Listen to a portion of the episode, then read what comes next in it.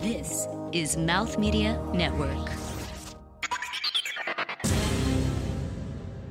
Welcome, everybody, to yet another episode of Travel is Your Business. We are recording from Voyager in New York City, and that is a community hub for travel startup founders. Today, our guest is no other than Mr. Joel Montaniel. He is the co founder and CEO of Seven Rooms. Uh, Seven Rooms is a guest data seating and management platform for hospitality operators. So, we are going to dive into exactly what that is in just a moment. So, stay seated, buckle up. Uh, our show starts right now. Hi, I'm Joel Montaniel, co founder and CEO of Seven Rooms. What I love about travel is finding the local eats.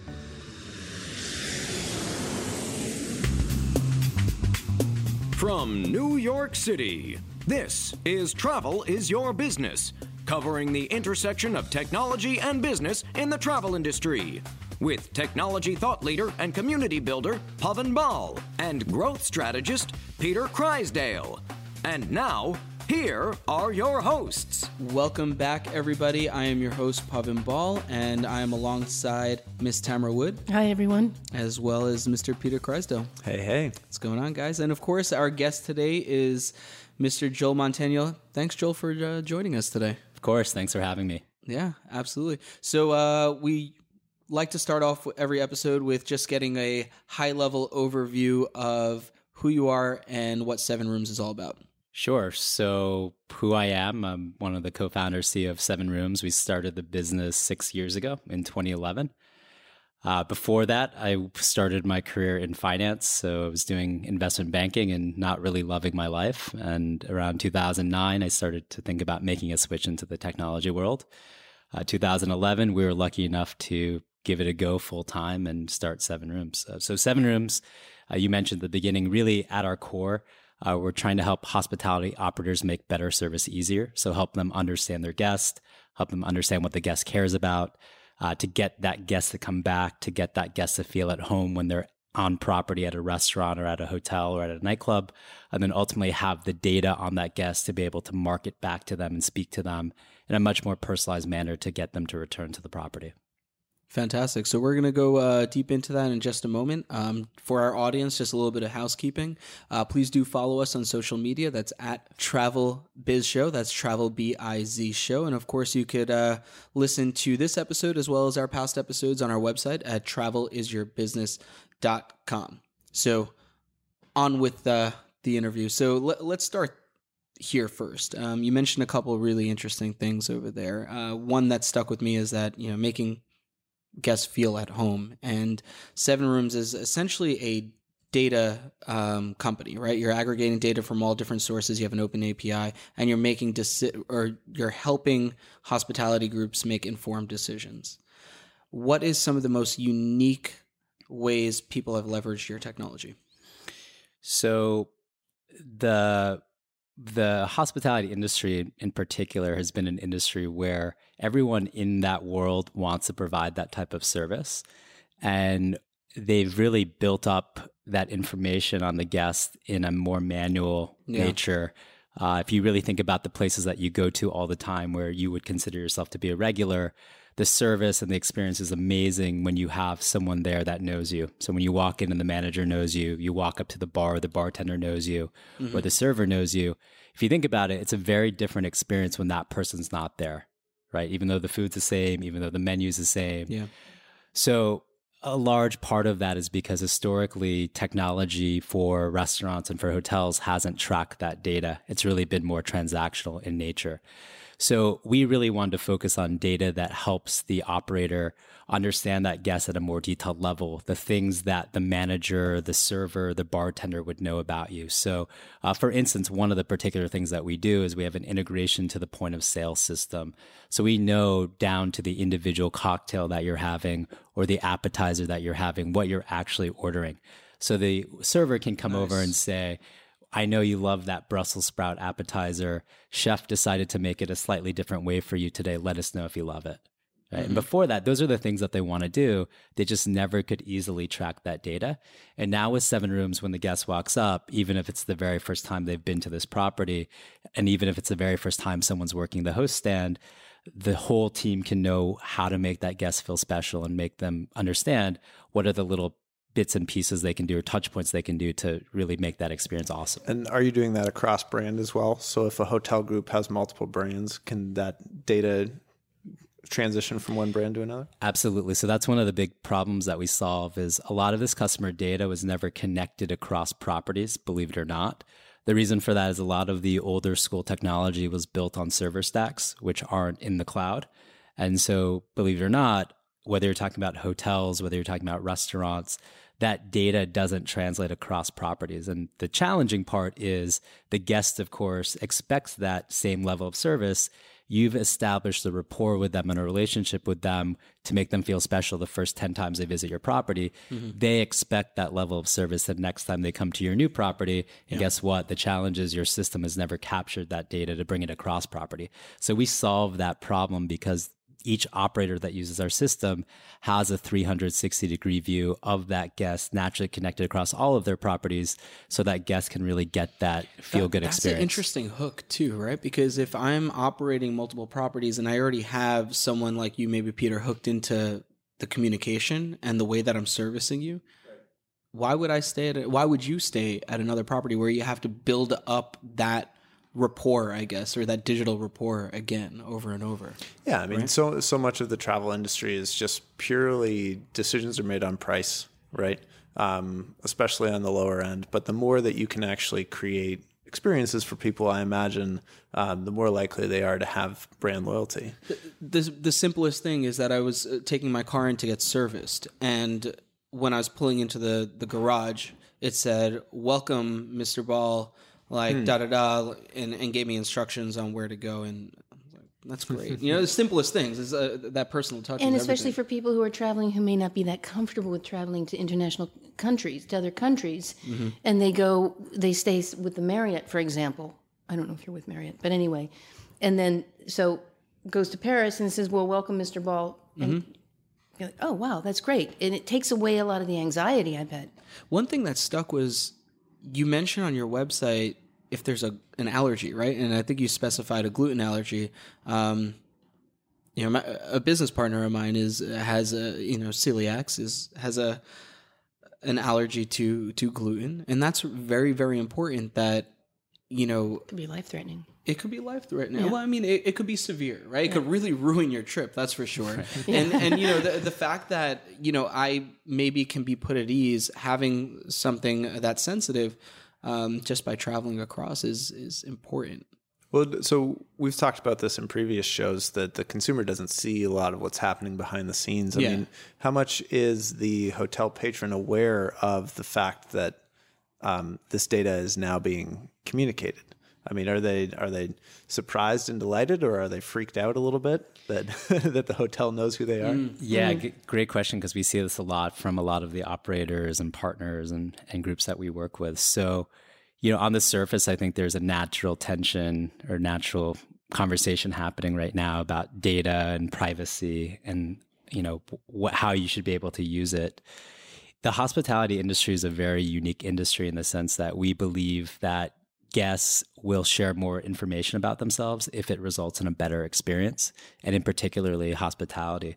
So there are lots of examples of hotels that have tracked this data, uh, restaurants that have tracked this data. So, for instance, I've been in a room where a hotel will be calling out their their regulars that are staying and they'll say things like okay we have a family from london. The last time they saw us their son sam was 10 he, he used to love chocolate milk and cookies chocolate chip cookies and now he's 12 he's on the basketball team. So they've wow. always yeah it's, it's amazing yeah. right and the great part with the hospitality industry is they really know how to use that information in a way that's not creepy, in a way that's organic, especially the ones that are known for their service. Mm-hmm. And so we believe at least that the consumer, if it turns into a better experience that they're more willing to share, also what we're trying to help do though is enable that information to flow more freely between the consumer. So actually enable the consumer to be a part of that conversation. Hmm. so, so they know you're you're taking in their information. And also have a channel for them to provide more information. So for okay. instance, with That's our cool. restaurants, when you book yeah. a restaurant reservation, you get a reservation confirmation email or a reminder email and it's an opportunity for you as a diner to share more information with the restaurant. So, what kind of allergies do you have? If you haven't been here before, do you have a seating preference?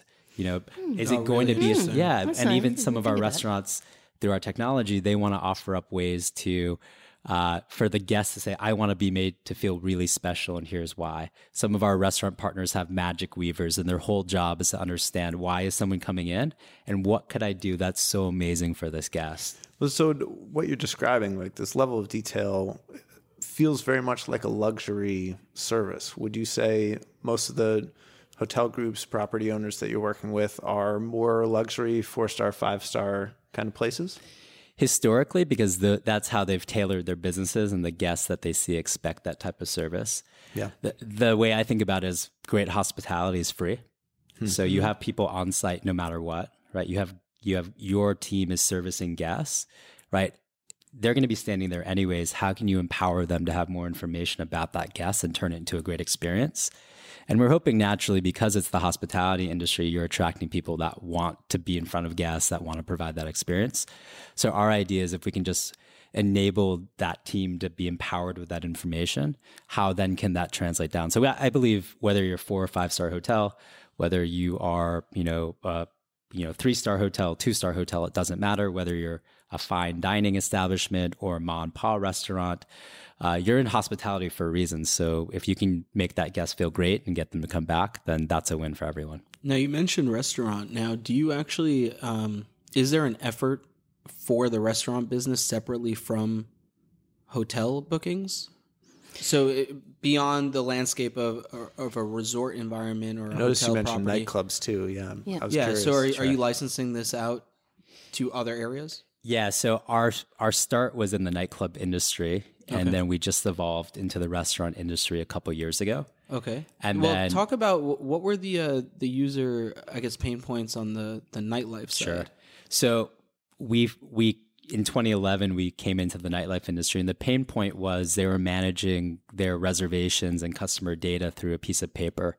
So you would walk up to a, a very popular nightclub, and the door person would have a, a piece of paper.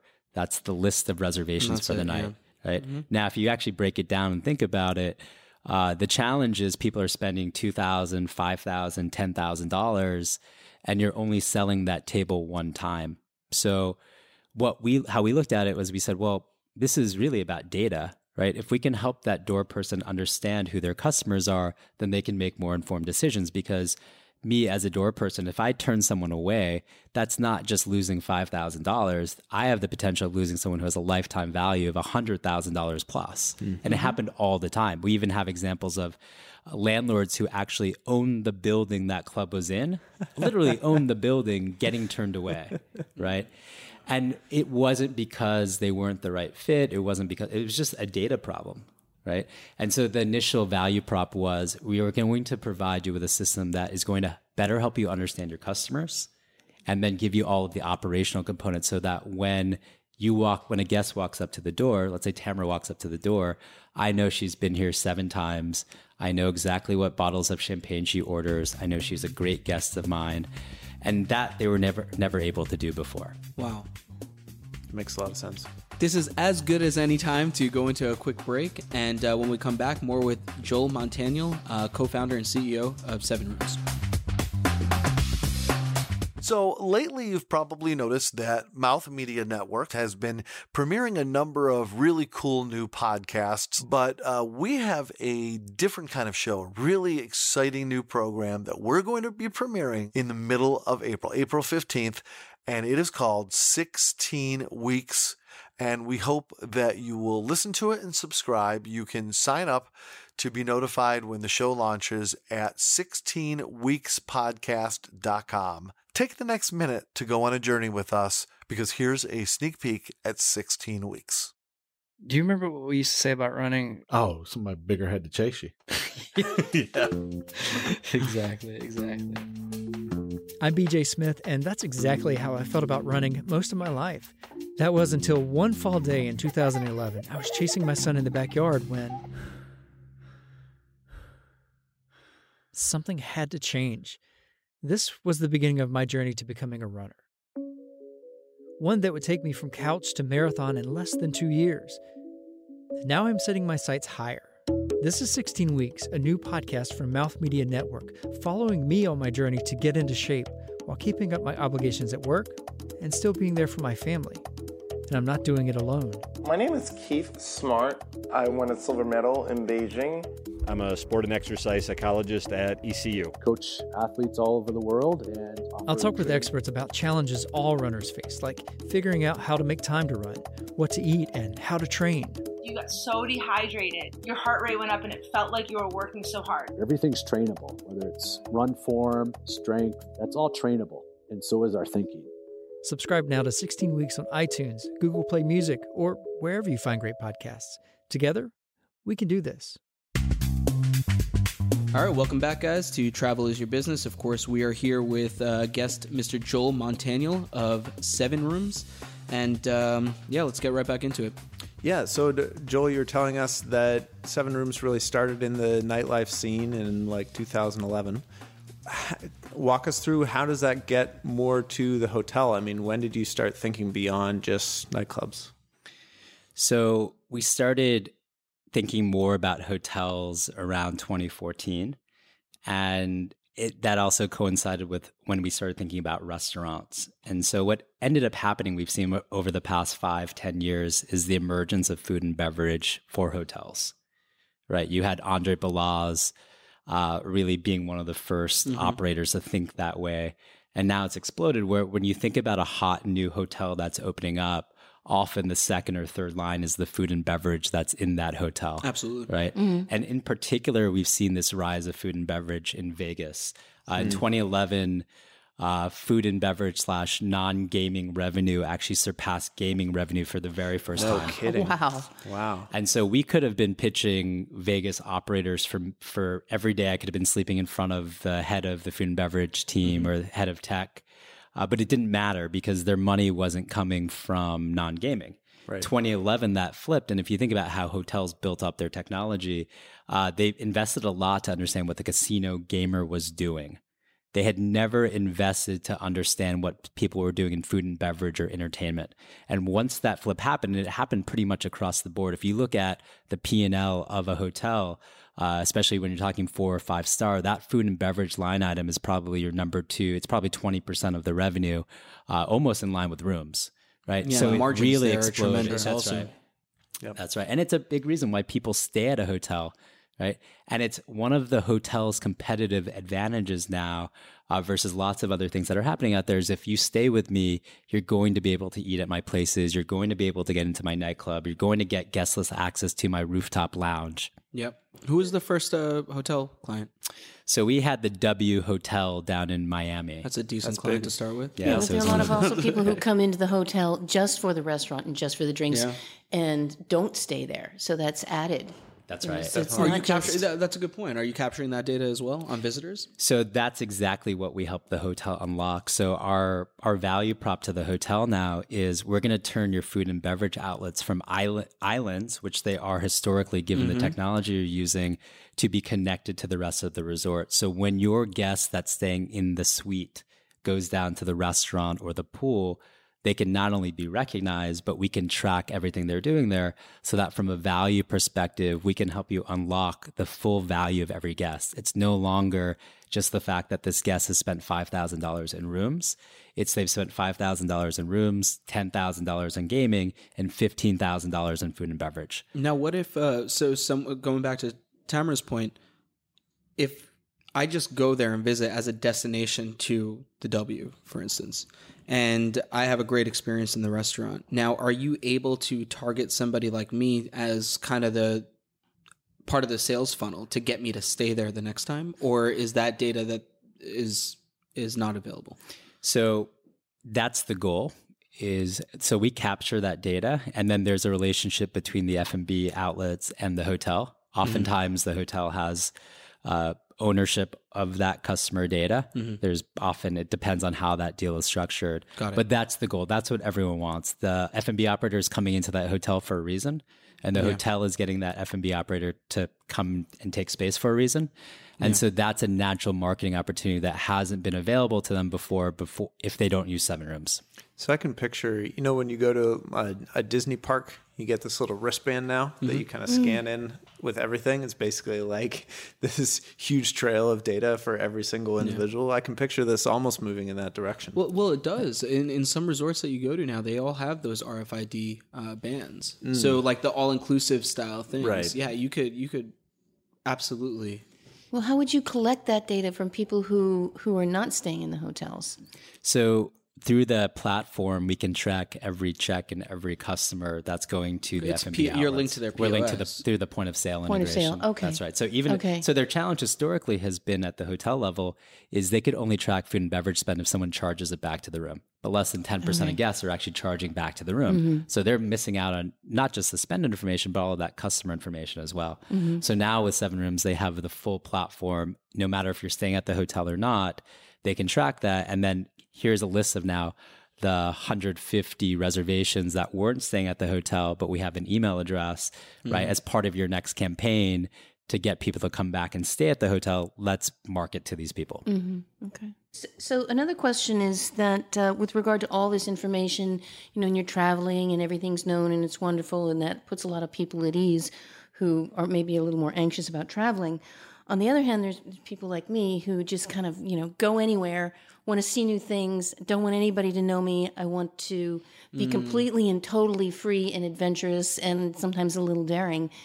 And uh, to me, that feels a little claustrophobic and uh, res- confining having people, you know, know that much about me or offer me something because a lot of times I will go, yeah, yeah, that's what I, you know, that that That's what I've had eternal, in the past, eternal yeah. dilemma. Right. Oh, that's Yeah. what I always have, Yeah. you know, and so you you you tend to lean towards that even if you don't want it. So, how much of the adventure and the excitement of going into the unknown have you? Do you have any idea or or feedback on and it, how much of that gets lost in the process or enabled, Sure. or enabled? Yeah, I- enabled. That's a better word. Right. Yeah. Uh, so I'm the same way. You know, I don't want to be. I like figuring out the local hole in the wall spots. Mhm. You know, I, I love just exploring. The interesting thing is, I find myself actually referring to technology or trying to find locals to help me find those spots. So I still find, even in that sense, technology comes back into it. Now, all that being said, I, I do believe it all comes back to data. And so Mhm. if you get marked as someone that likes more adventurous, off the beaten path things, Mhm. right? It doesn't mean we're going to send you to a restaurant that no one's ever stepped foot inside because you probably don't want to go to that restaurant, right? Uh, but it's gonna it's it means that we're going to pair the things that we recommend to you or pair the things that we think you would find special to that type of profile right? And if you think about the trips you've been to, it actually turns out that there's certain places that fit in certain categories. And I even, when I think about friends that come visit me in New York, I kind of get a sense of what they want to do. And I find myself actually recommending, depending on what they want to do, the same set of places generally, even though one person might want the meatpacking experience and one person might want the Brooklyn experience and one person might want the museum experience. So we, I think it just comes back to data and the person's profile Mhm. and being able to link who is this person, what do they care about? Mhm. And then great, let's find the places that match what they what So they're focused basically, on. trying to eliminate all of the ones that we might gravitate towards without the information and have it be a complete dive and get sick. Right. But it, it sounds like what you're saying is Tamara's sense of free will is a little Mhm. more predictable than she thinks it is, ultimately. I would Just I- yeah, I would- you know, if I would say eighty percent of it is probably predictable, and then the twenty percent of it is just for fun, anyways. And you know, there's that. There's always that day where. Uh, you want to just go explore. You go, you find a cool part of the town. You say, "I'm going to walk around," and wherever I stumble into, I stumble into. Right. I do that. yeah. Right, and then part of the trip might be something more planned, but something that is still adventurous. Let me give you a quick uh, scenario here. Uh, a couple goes into a resort, say one of the W resorts, and they, you know, they ha- they experience it fully, meaning the restaurant, the bars, the this, the that, and they stay around. Um, two weeks later, uh, the same woman comes back with a different guy. Um, how how much coaching are you giving the hospitality group to not make assumptions based on her profile and who she's with to uh, potentially you know damage the reputation between the client and the the hotel group Not to mention the relationship. right well right and the, and the personal relationship of the two of the two folks Yeah. coming in. So zero coaching. And the reason for that is they already do all the coaching with their staff. They're Yeah. trained for those types of experiences, we'll call That's, them. that's smart. I don't think you want to get involved. Yeah. So th- they're very aware. And so what the system helps them do is just track that. And they might use codes to talk about it. They might, they're Mhm. each, each restaurant group or hospitality group has their own, call it dialect, if you will, or vocabulary to track that. Yeah. So we, we are we see ourselves as just a vehicle or collector or aggregator of that information. Make smarter, informed decisions. Yes, Mhm. exactly right. Because the flip side is they don't have that information, right? Because it was hard for them to track or hard for them to share across their internally in their team with the right people, Mhm. and then without any information, you're flying blind. And in that situation, you know, you make a lot of assumptions that you wouldn't normally have so, made. So it's a it's it's a certain amount of private likes and dislikes, but it doesn't necessarily go into the personal sphere, is what you're saying. Well, it probably does go into the personal sphere. I It's mean- how they choose to to respond to it is Mm. is what he's saying, right? So essentially, they give you everything, right? So seven rooms will give you everything, and then the hotel group needs to be cognizant of what's sensitive, what's not sensitive, and how to approach well, those. and things. you could then I think I read this in one of your, one of the articles about your company that you could that um, people who know that they're being tracked willingly they could then opt out if they if they themselves know that they're in uh, if they themselves know that they're in um, you know different circumstances. That's right. They have say over how that data is captured and if they want that data stored. Mhm. The other thing too is that we have privacy permissions built into the system. So we have we built it for the enterprise. We also built it for the the most exclusive slash discerning slash protective of their data nightclub owners that see every celebrity in the world Mhm, you can that- think yeah. of. So because Right. we've lived in that world, uh, the operators through the technology can turn certain data on or off by user. And so the right people actually truly have the right data. So the most sensitive data can be protected and shared with only the people that Yeah. can make the most use of it.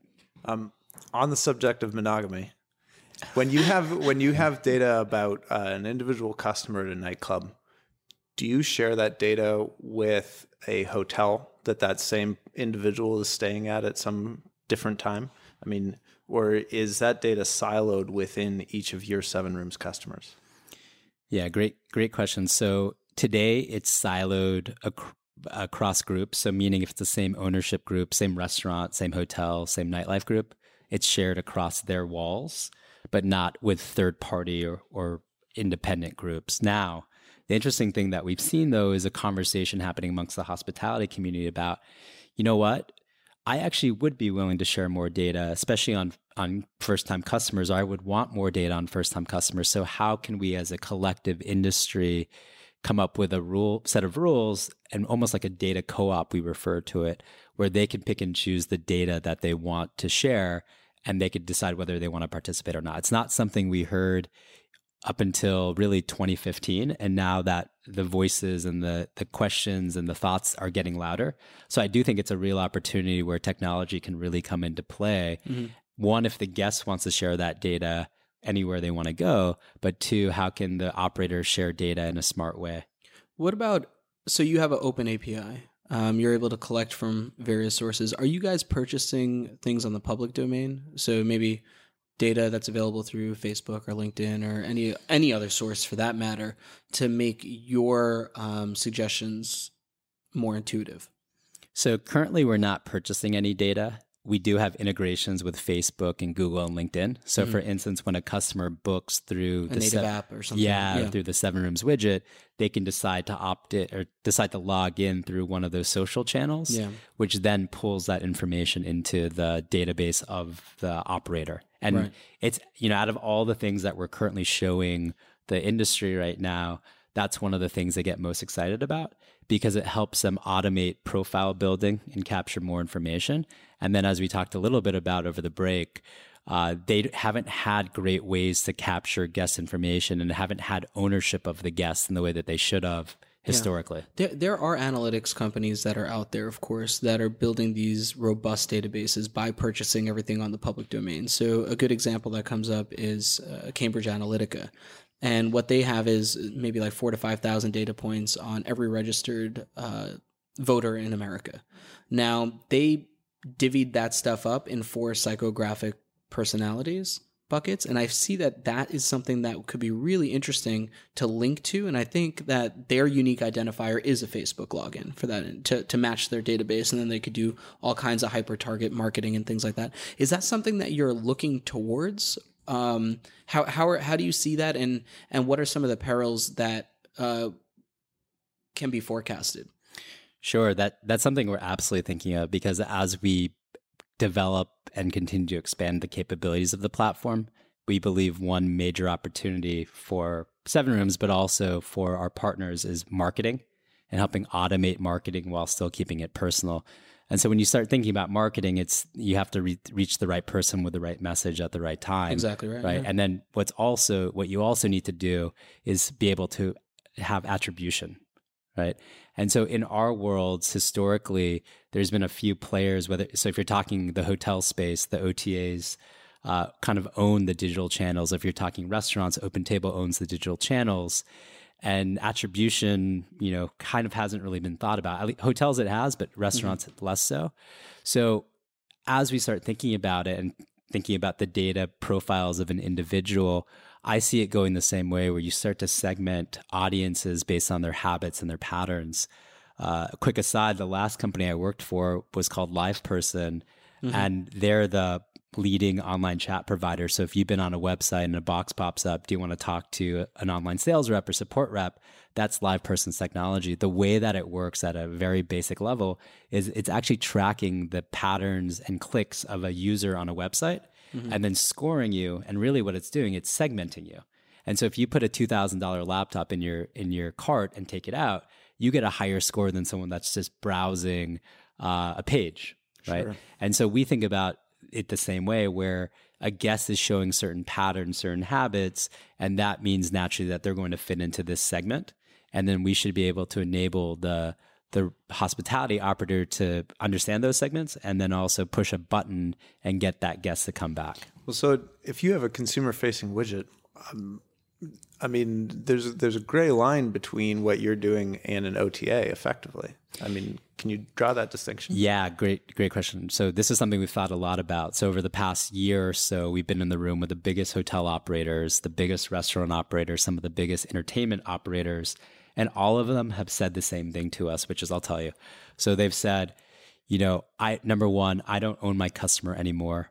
Number two, I'm so reliant on these third parties, whether you're talking about an OTA, whether you're talking about Open Table, whether you're talking about Ticketmaster. I'm so Mhm. reliant on them to bring me business, right? So, can you, Seven Rooms, come up with a way that can help me, one, own my customer again, two, give them a reason to come to me and me alone, three, help upsell slash create a better experience, and four, capture them into my marketing database. So, how we're very different than the third parties is we build our technology embedded within the hotel website or embedded within the restaurant website. We don't pop up and redirect them to somewhere. We help give them a technology vehicle to capture that information. So I'll give you an example. So uh, going forward, a hotel, when someone's booking their room, they hit next. And when they hit next, we can now start to list food and beverage amenity packages or Mhm. different things that the guest can do and book ahead of time through now is that it experience. is it curated for them? So that's the really cool part is that there's three different levels you can take it depending on how Mhm. how sophisticated the operator wants to get. So it. one, it could be across the board, everyone's seeing the same thing. Two can be tied to inventory. So if someone picks a suite versus someone picks a standard room, show one package versus the other. Three, you could tie it to the the loyalty segment someone is. So if someone's a platinum member, show them something different than if someone's a gold member. And then what's really cool is you could bring it down even to the customer level, where if we know someone loves golf, we're going to show them a golf package nearby. right? Or if someone loves the adventure, Right. off the beaten path things, here's something that you can book right away for all of the adventure off the beaten path. So we're really focused on tying it down and Yeah, personalizing and it. that's at the point of discovery. So when they're booking, they're obviously naturally looking for other things that they're going to do in the surrounding area. That's right. And then Nice. Peter, to go to round it out with your question, the reason why they're getting so excited is we're not a third party in the equation. We're helping them own that guest. It's all built within their experience. So the guest is able to check out through Mhm. their experience, go in, all that data gets ca- captured. And now when they want to pull up a list of show me all my people that bought the golf package or show me all my people that Sure. do the, did the food and beverage package, it's now really easy for them to do it. That's really interesting. I, to me, it sounds like if you were to try to build kayak from scratch today, this is probably the company that you would build because it's kind of a meta search engine versus an OTA, and it's focused on hotels, which are much higher margin, Mhm. and it's focused on experience, which is a big shift from when needs kayak to tie started. it all in also. And and to your point, I mean, you don't book a hotel just for the bed. You book a hotel for the full experience that's around it. which is a, which is a shift, Yeah. right? That's that's an industry shift from where we used to be. That's right. And and so the last part there is there's this rubber band effect where, you know, the OTAs, all of the third parties provide a lot of value. It's just the brands actually outsource their marketing to them for quite some time and they're willing to pay a fee to do that. Nowadays, competition is so strong, margins are changing across the board to continue to pay out 20, 30% for that guest where you don't own that guest is really challenging. So you're starting to see this rubber band effect where, you know, these are massive brands, right? They know what they're doing, but they don't have a technology vehicle to, to get it out there to the world. So the last part that we really enable, which I am really excited about, is we give them technology to offer something to the guests that they cannot get anywhere else. They cannot get through the OTAs. Mhm. They cannot get through this place, this channel, that channel. The guests can only get it when they come visit the the site, the app of that Yeah. operator, and it's a way for them to to really, really bring that that guest when back. are you going to start an ad marketplace? So you know everything we do is from the point of view of operator first. Yeah, but I mean, if I if you know that I'm a luxury traveler and I'm going in a resort that's two blocks away from you know a high end retailer outlet, that's in my preference space. I mean, I'm assuming you would be able to actually route publisher communication that way, or or or let the hotel group do that. Yeah, exactly. So we're we would be focused first on enabling the hotel group to do that. Mhm. You know, our we there's so many businesses and apps going after the consumer mindshare, and it's really really hard to make a dent. Mhm. You know, what we believe is let's focus on building tools for the operator, the operator alone, to help Mhm. them capture more guest information, get to that guest. And then if that becomes an opportunity down the line that that aligns well with our partners, then we'll start thinking about it. Will Seven Rooms uh, be able to platform that type of communication or facilitate it, for that matter? Communication with the guest or No, communication between, between, Uh, organize um, the hotel group to be able to uh, align with partners um, outside of the hotel property in order to deliver useful information. Yeah, absolutely. So, you know, figuring out this ecosystem. So right now we're even in talks with brands that make sense to go together. So without naming any in particular, you know, if you think about when you stay at a hotel or you think about when you go to a restaurant or a nightclub, there's things you're doing before and after, right? Mhm. Yeah. And so a way to connect this ecosystem of brands together to make it a better experience for the customer. This is truly fascinating. Uh, before we go to break and come back with our next segment, I kind of want you to describe what the perfect um, customer experience or journey for you uh, would be in a property that leverages Seven Room. Sure. So the idea for me would be how do you take technology out of the equation as much as possible and make it seamless? So that's where, you know, let's say I'm checking into a hotel. I could have already checked in before even walking into the lobby, so I don't have to wait in the line, right? Uh, my my room key can be tied to my phone, so I'm I, I tend to lose my room keys a lot, so that's maybe a personal thing. But Mhm. uh, so I can get to my room really quickly. Now, the, the moment I step foot on the property, because I didn't have time to do the research, I'm getting some type of lightweight communication. So maybe it's a text message and they understand my profile, who I am, what I care about, and understand that I'm in town for three days. I've gone to these other restaurants on site and have the ability to get offered up a few things to do that I don't have to pull up an app. I don't have to pull up anything. I can literally just respond and have something booked for me right away. So let's say I book a restaurant. I then walk into the restaurant and it's everything's fully connected. They know who I am. I don't have to give my name. Maybe I do, but in the perfect world, I don't have to give my name because they see my picture. Uh, I, I, maybe have my cocktail waiting for me at the bar. Mm-hmm. You know, it's scotch on the rocks.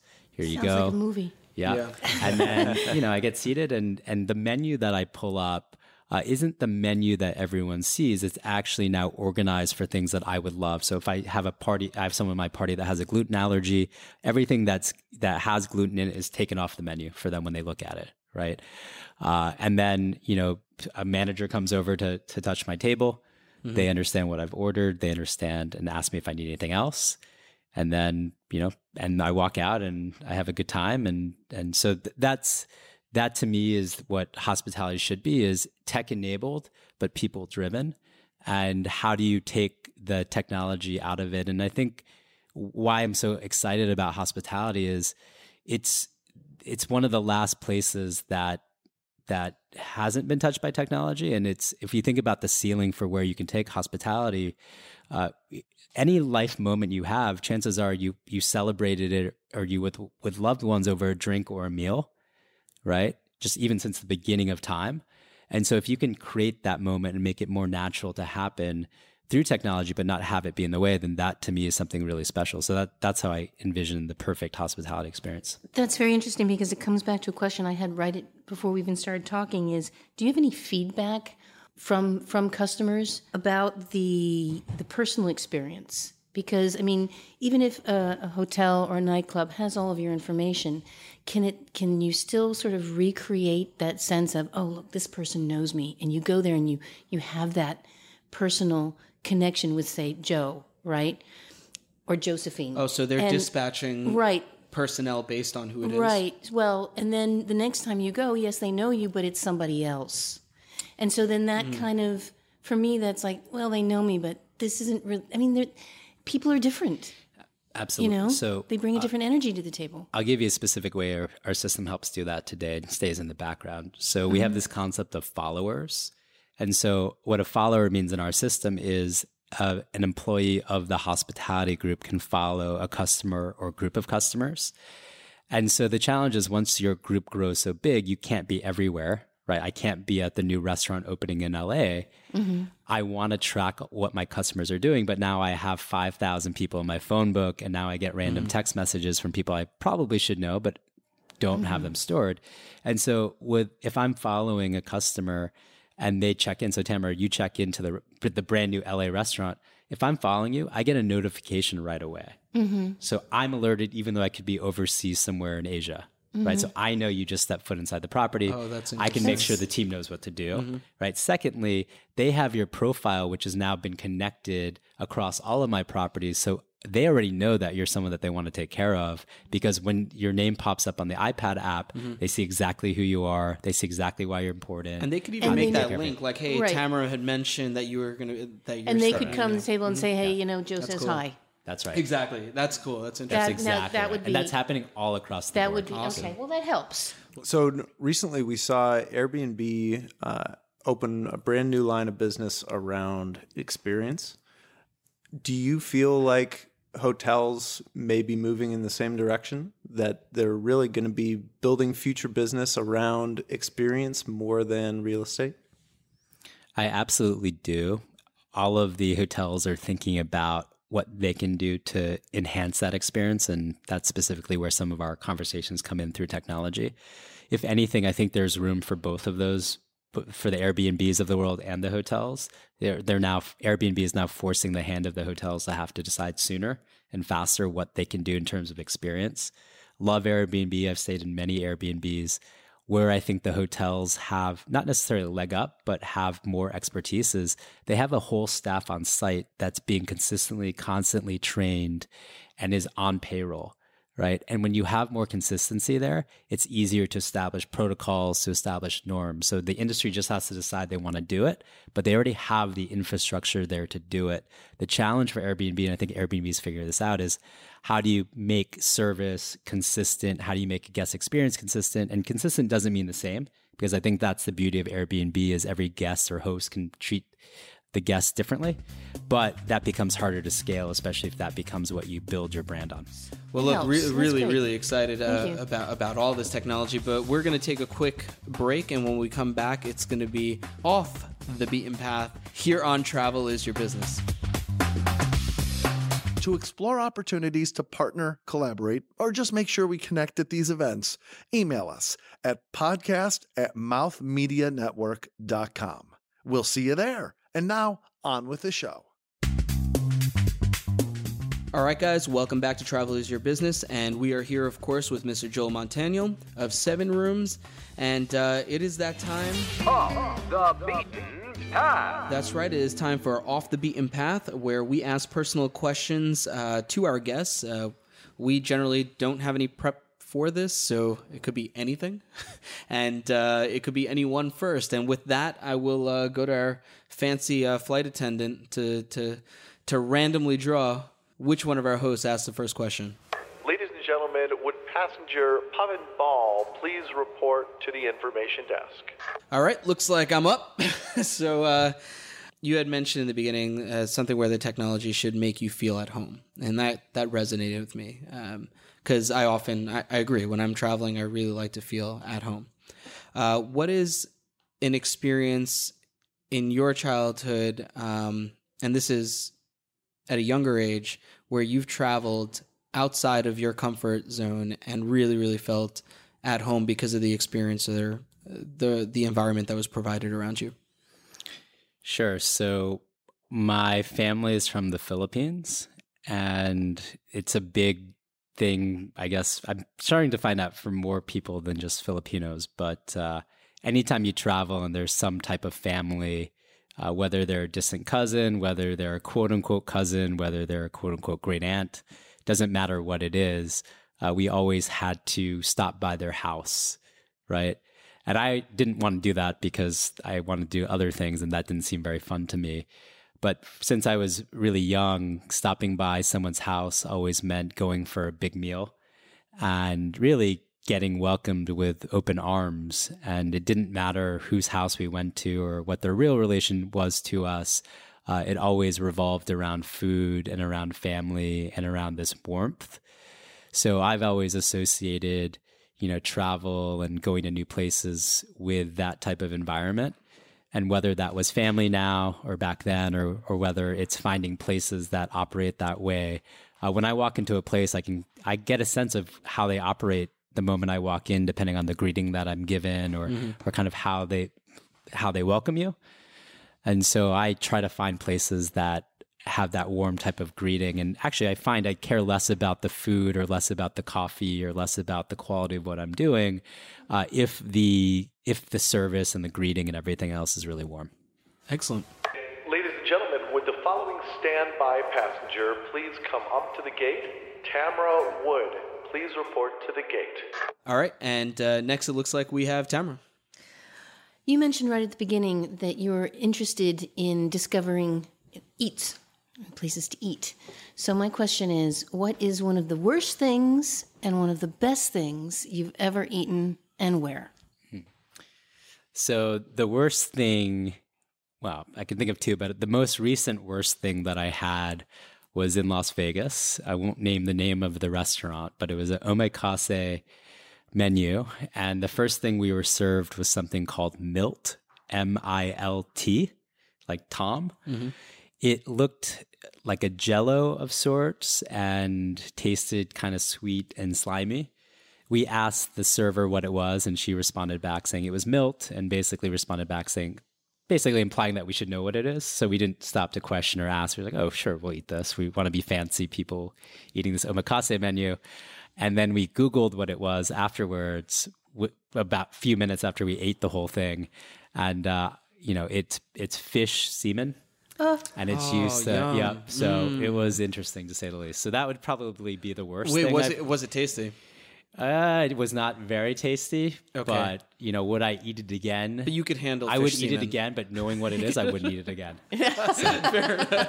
All right, so point. that's the worst. Okay. The And best thing I've had recently, at least in the city, uh, there's an amazing restaurant called Great New York Noodletown. It's down on Bayard and Bowery. The first time I went, I went four times in a row. It was that good. They have an amazing roast pork noodle soup as well as roast duck. You can get in and out of that place for ten dollars, and it's open till five a.m. every night. I have a follow up question, which is tied. What is something that you will never eat? Nothing. Nice. Paging passenger Peter Crysdale. Peter Crysdale, please report to gate two. And uh, of course, uh, the last question goes to uh, Peter. Can you describe a personal relationship that you've cultivated over time with someone who works for a hotel or a nightclub or some other place that you frequent um, that has become very authentic just through the fact of repeat business? Yeah, the person that comes to mind is someone named Zach Chatterow. He's one of the partners at China Grill Management. He also is partners in Red Farm and Black Seed Bagel. Yum.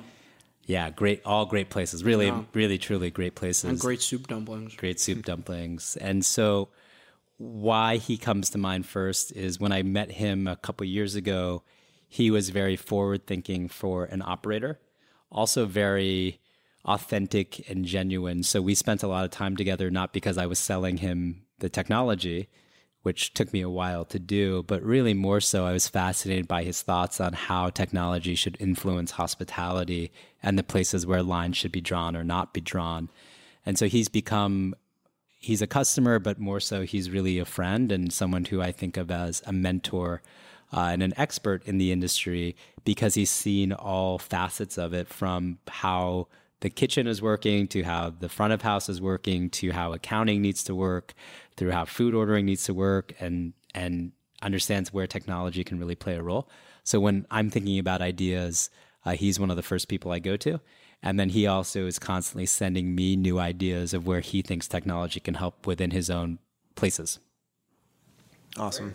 Listen, this has been a fascinating interview. Thank you so much, Joel, for coming by and sharing with us exactly what Seven Rooms is all about, as well as, of course, your industry insights. Uh, what is the best way that people could connect with uh, either you, Seven Rooms, um, anything that's going on in your ecosystem? Sure. Best way is to go directly to our website. It's www.sevenrooms.com. It's the number seven spelled out, rooms is plural. We have an info box there as well. We'd love to hear from you if you're a potential customer, partner, if you're looking for a new place to come work, uh, come be part of the Mhm. team. We're, we're hiring and, Oh, nice. and yeah. So it's www.sevenrooms.com. Perfect. Thanks so much. And uh, for Tamara Wood Thank you for coming. It was a pleasure. and Peter Crysdale. Thanks a lot. I'm Pavan Bahl, guys, and uh, we'll catch you next time. This has been Travel is Your Business. To suggest guests or content for the show, or to become a sponsor, email us at podcast at travelisyourbusiness.com. Keep up with the show on social media at Travel Biz Show. That's Travel B I Z Show.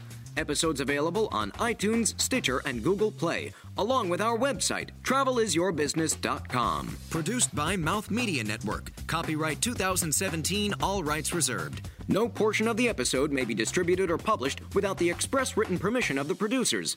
Thank you for listening.